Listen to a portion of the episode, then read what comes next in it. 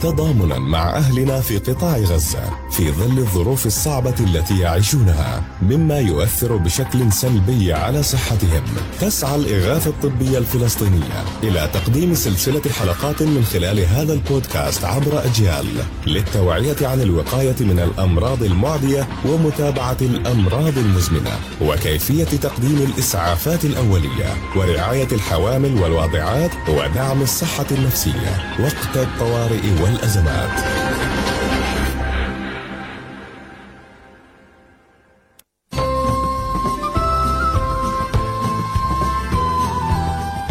تتضاعف معاناة مرضى السكري بالنسبة للمواطنين في قطاع غزة الذين يواجهون القصف والعطش والجوع والمرض، إلى جانب الحالة الإنسانية المتردية، عوامل تزيد من خطر هبوط السكري أو ارتفاعه.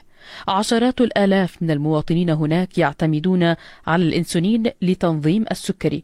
لم يعد بإمكانهم اليوم الحصول على الدواء. الحصار يمنع دخول ما يكفي من الأدوية إلى قطاع غزة بما فيها الأنسولين ويعطل التبريد اللازم له. الحصار هو عقاب جماعي للمواطنين وجريمة حرب بالنسبة أيضا لمرضى السكري.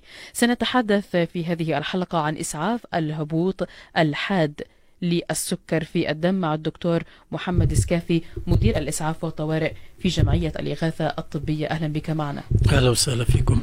يعني بداية، ما الذي يعنيه فكرة وجود السكر بالدم؟ نعم، حياة الإنسان تعتمد على السكر. الآن السكر هو عبارة عن مادة كربوهيدراتية تدخل الجسم عن طريق الطعام والشراب، وهي مادة ضرورية جدا لإنتاج الطاقة في الجسم، إنتاج الطاقة اللازمة للخلايا لحتى تضل هاي الخلايا عايشة ومنتجة. الآن السؤال اللي بيطرح نفسه، كيف كيف هاي العملية بتتم؟ دخول السكر للخلايا بتم عن طريق الإنسولين.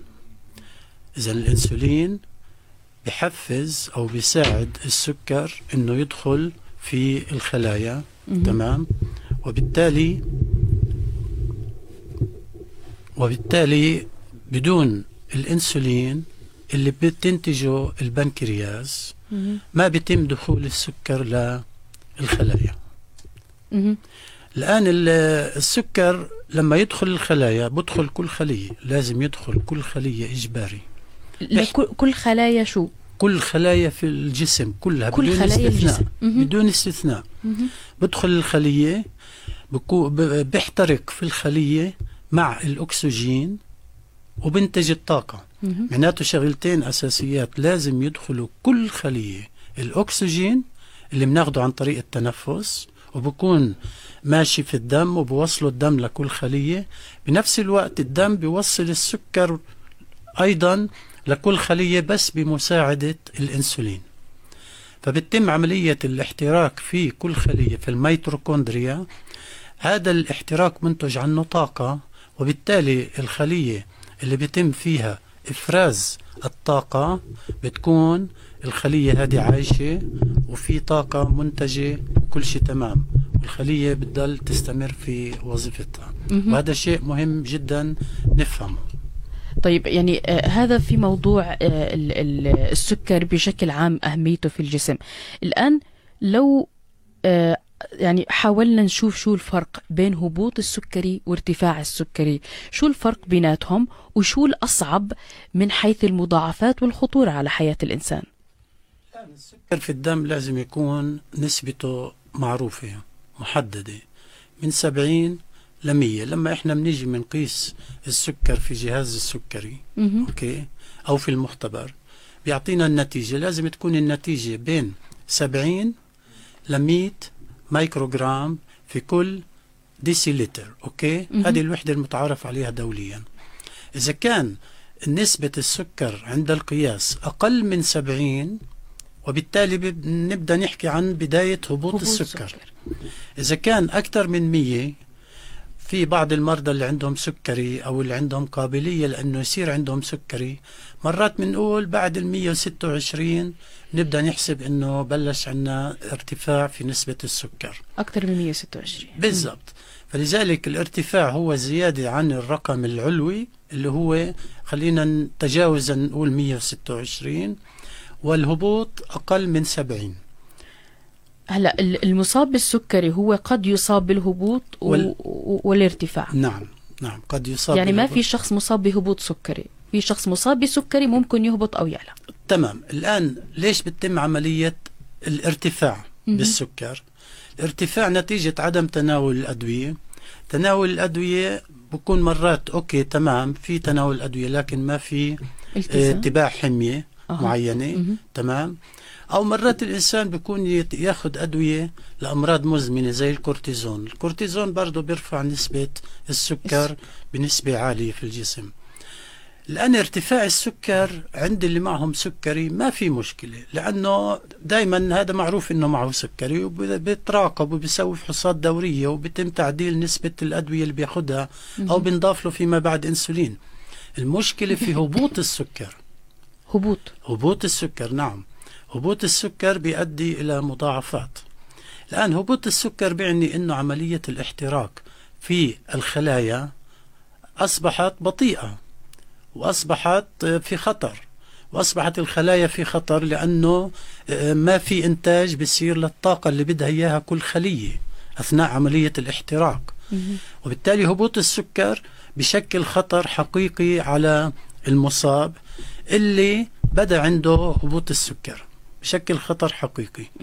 الآن كيف عملية هبوط السكر؟ عملية هبوط السكر بتبدأ إذا الإنسولين، إذا المريض بياخد إنسولين على سبيل المثال، بكون ماخد جرعة الإنسولين الصبح بس مش ماكل، بنسى ياكل أو بفضاش ياكل أو ما بياكل كفاية، وبالتالي الإنسولين بيبدأ يدخل كل السكر اللي موجود في الدم بدخله على الخلايا، بس في النهاية لسه في إنسولين موجود بكمية كبيرة نتيجة أخذ جرعة الإنسولين وما في سكر يدخله على الخلايا، وبالتالي في الحالة هاي بصير هبوط سكر. هبوط سكر هبوط سكر نعم. أو إنسان مثلا زي ما في هلأ بصير في غزة، ما في أكل ما في شرب، الناس بتضل يومين وثلاثة بدون أكل بدون ونوعية سكريات. الأكل كمان سيئة حتى تدخل عن طريق المساعدات بالضبط، بدون كربوهيدرات اللي هي السكريات، فلذلك ممكن يصير هبوط سكر خاصة عند الحوامل. فهذه الظاهرة بعتقد إنها موجودة في غزة مم. وموجودة بكثرة لأنه ما في أكل ما في شرب، والجسم بده سكر، بده في كل دقيقة وبكل ثانية بده سكر. الآن ما تستغربي إذا بتشوفي بين الناس اللي في مراكز الإيواء في غزة حاليا إنه في ناس عندهم تعب، عندهم دوخة، عندهم أشعرية، عندهم عدم تركيز. هاي بالمناسبة أعراض هبوط السكر. الهبوط الشخص اللي بيشعر إنه مش مركز كثير، بيشعر بدوخة، غثيان، ممكن غثيان م- قشعريرة، بيبدأ جسمه يبرد لأنه قلنا ال ال ال السكر مع الأكسجين بيحترقوا بيعطوا طاقة. الآن أصبح جسم الإنسان ما في طاقة كفاية بسبب قلة دخول السكر للجسم، وبالتالي الجسم ببرد. آه بالتالي من الأعراض الشائعة لهبوط السكر، وهي لازم الناس دايما يتذكروها وخاصة اللي عندهم مرضى سكري وبياخدوا إنسولين، إنه بيبدأ الإنسان هذا يشعر، بيبدأ عنده هبوط حرارة، بيبدأ عنده آه طلب للأكل، بصير جعان بده يأكل أي إشي حواليه، بصير ينطفت جسمه، بصير مش مركز، بصير عنده دوخة، بصير عنده وجع راس. وبالتالي دائما ننتبه لهذه الأعراض، خاصة الإنسان اللي بنام لازم نطمئن عليه قبل النوم، وضعه منيح كل شيء تمام. آه جرعة الإنسولين اللي في الليل، في ناس بياخدوا جرعة إنسولين سريع سريع التأثير في المساء، هدول لازم نراقبهم كمان بالليل شو بيصير معهم. مرات بياكلش كفاية بعد الإنسولين، وبالتالي ممكن في الليل أثناء نومه يتعرض لنوبة هبوط سكر نفس الإشي، وهذا يؤدي ربما إلى الوفاة. مش فورا بتتم عملية الوفاة، لكن بتم عملية تأثر خلايا الدماغ، خلايا الأعضاء الحساسة والمهمة في الجسم زي الكلى والكبد، الدم، وبالتالي كل هذه الأعضاء بتبدأ تتأثر. محسوسة هاي الأشياء، يعني لما يصحى من النوم رح يشعر أنه صار معه تغيير، ولا بالكشف الطبي بتبين؟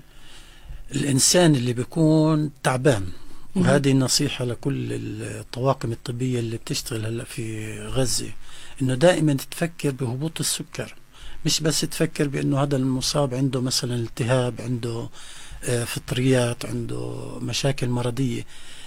لازم يتم فحص السكر لكل مريض، هذا برأيي لكل مريض في غزة أو لكل إنسان في غزة، ونشوف. خاص لما بدخل طاقم طبي على مركز إيواء لازم يكون معه العدة الكاملة الجاهزة لفحص نسبة السكر في الدم، ولفحص نسبة الهيموغلوبين اللي هو نسبة الدم كمان، على أساس هلأ في حالات بتلاقيها صار عندها فقر دم وصار عندها هبوط سكر بسبب اللي بيحدث، فيش أكل، فيش طعام، فيش تغذية، فيش شيء، فلذلك نتوقع هذه الأشياء. فإذا كان شافوا حالي على سبيل المثال سواء في البيت أو في غزة في مراكز الإيواء أو في أي مكان، اكتشفنا إنه السكر عند الإنسان ستين أو خمسين أو مرات بيكون قرب على الأربعين، هذه حالة طارئة ويجب فورا تزويد هذه الحالة بالسكر، فورا بالسكر، وإلا بتدهور وضع بتدهور وضع الحالة هاي وبدخل في غيبوبة، وإذا دخل في غيبوبة بدخل في بداية دمار لخلايا الدماغ. لخلايا وهنا الدماغ. بيجي السؤال، كيف ممكن إحنا نسعف هذا الشخص بطريقة صحيحة بدون ما نضره وبأسرع طريقة ممكنة؟ الآن أنا الشائع بحكي لك إيش الناس بتسوي، الشائع بأنه بيعطوا عصير، بيعطوا مواد حلوة أو طعام حلو، شراب حلو. المزبوط هذه الطريقة بتاخد وقت لما تنزل هذه المادة الغذائية أو الشراب على المعدة، ومن ثم الأمعاء، ومن ثم الدم، ومن ثم وصول الخلايا. بتكون أخذت لها أقل شيء أقل شيء أخذت لها ربع ساعة، نص ساعة، لحتى ب... تعطي مفعولها. بالضبط. إحنا بدنا إشي فوري فوري يرفع السكر. مم. أحسن طريقة، وهي بركز عليها، إنه إعطاء ملعقة سكر تحت اللسان فوراً، تحت لسان تحت المصاب اللسان. فورا، ونقول للمصاب ما يبلع السكر، خليه تحت لسان بدوب لحاله، او اذا كان في شوكولاته شو الفرق تحت اللسان. يعني لما يكون ال ال السكر او اي شيء حالي مثلا او حلو تحت اللسان، شو يعني بينتقل للمعده ولا شو اللي بصير بالضبط؟ بينتقل للدم فورا. ربنا معطينا خاصيه رهيبه، خاصيه مهمه جدا لانقاذ حياه الانسان، إنه أول ما بتبدأ عملية امتصاص السكر أثناء تناولنا للحلو والطعام باللسان، تحت اللسان بتبدأ فورا عملية الامتصاص. وبالتالي يعني مرت علي حالات، ختيارة جابوا لي إياها مرة، كانت مغمى عليها، مش معروف شو مالها، ومغمى عليها كامل. الآن سوينا لها فحص دم، فحص سكر، فحص حرارة وغيرها، اكتشفنا انه عندها السكر أربعين، هابط جدا جدا. حطينا لها شوية سكر في شاشة تحت لسانها، ومسكنا الشاشة على اساس ما بتبلعها لانها فاقدة الوعي. بعد دقائق قدام عينينا فتحت، يا الله. فسألناها حجة معك سكري؟ قال اه. قلنا لها شو اللي صار معك؟ هذا كان في رمضان، جايين الصبح بدري على الأقصى، بيمشوا مسافات طويلة، بعد في البساط. احنا كلنا بنعرف شو يعني مشوار للأقصى برمضان، ماخذة على السحور انسولين، مم. ومش مفطرة، مش متسحرة، وبالتالي وصلت الأقصى كل السكر راح، الانسولين دخل كل السكر، ما ضلش في الدم سكر، ولذلك دخلت في غيبوبة بكل بساطة. الآن لولا عملية إعطائها السكر تحت اللسان كان ممكن حياتها صارت في خطر، لأنه في الحالة هاي ممكن نبدأ نعطيها مواد تانية عن طريق الوريد، بس افرضي هاي المواد مش موجودة نعطي عن طريق الوريد، أو راحت لعيادة فيش فيها سكر عن طريق الوريد. الآن في كمان مادة بحب أشير لها للأشخاص اللي بياخدوا إنسولين، يحتفظوا في البيت عندهم بدواء اسمه جلوكاجون، الجلوكاجون هي عبارة عن سكر مركز، وهذا موجود في الصيدليات، يحتفظوا فيه الأشخاص اللي بياخدوا إنسولين. إذا كان صار هبوط سكر حاد، هذا الجلوكاجون جاي في تيوب، في ماسورة صغيرة، بيقدروا يعصروا للمصاب تحت لسانه، تمام، ويبدأ يمتص السكر من تحت لسانه فورا، تمام، أو مرات بنعطيها عن طريق الوريد. بس إنه هذه الأشياء لازم نبدأ نفكر دائما إنها وأنت بتحكي موجودة. عن يعني موضوع كتير بسيط، بنحكي عن سكر الطعام اللي كله موجود بالزبط. في بيوتنا بالزبط. وحتى أهلنا في قطاع غزة، لأنه يعني هذا البرنامج موجه لهم على وجه الخصوص. طبعا المساعدات الإنسانية اللي بتوصلهم هي عبارة أساسا عن بسكوتات وشوكولاتات، بالغالب بتكون من بهذا النوع من الأغذية، حسب ما أفاد محمد الأسطل مراسلنا من القطاع. فبالتالي يعني فكرة انه ننقذ شخص عنده هبوط سكر بهاي الطريقة متاحة لأي مواطن، ممكن حتى لو عنك. في بسكوتة على سبيل المثال، والبسكوت فيه سكر كتير، بنقول له امضغ البسكوتة وركز بأنها تكون تحت لسانك وما تبلعها، وبالتالي بيبدأ السكر يدخل عن طريق تحت اللسان إلى الدم, الدم. مباشرة. مم. ما في داعي يبلع البسكوتة، يمضغها ويخليها تحت لسانه. طيب الناس اللي بيعانوا ممكن من ارتفاع السكر، كيف كمان ممكن نساعدهم؟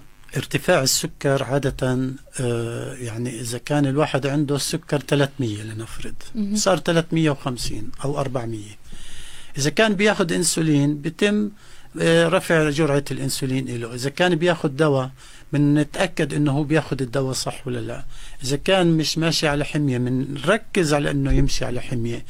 هاي عملية ارتفاع السكر بتعالج في خلال ساعات أو أيام تدريجيا يعني طبعا، بس بينما هبوط السكر في خلال دقائق لازم يتعالج، دقائق مش أيام ولا ساعات. ممكن أصلا هاي الفكرة متاحة لهبوط السكر إنه علاجها فوريا، ولكن مش متاحة للارتفاع، يعني ما في حل جذري وسريع للارتفاع. إعادة جدولة العلاج اللي بياخده، م- ممكن شخص بياخد بس حبوب وبالتالي بنضيف له إنسولين حساس يدعمه. طيب أنا بعرف أنه اليوم في عندنا ناس مرضى سكري ما عندهم أدوية، والصيدليات ما فيها هاي النوع من الأدوية، وتأكد لنا من مواطنين أنهم بالفعل مش عارفين يحصلوا على الأدوية البسيطة من المنظمات في القطاع، فشو ممكن نوجههم نصيحة في دقيقة واحدة؟ لازم أول شيء يتسوى فحص دوري للسكر.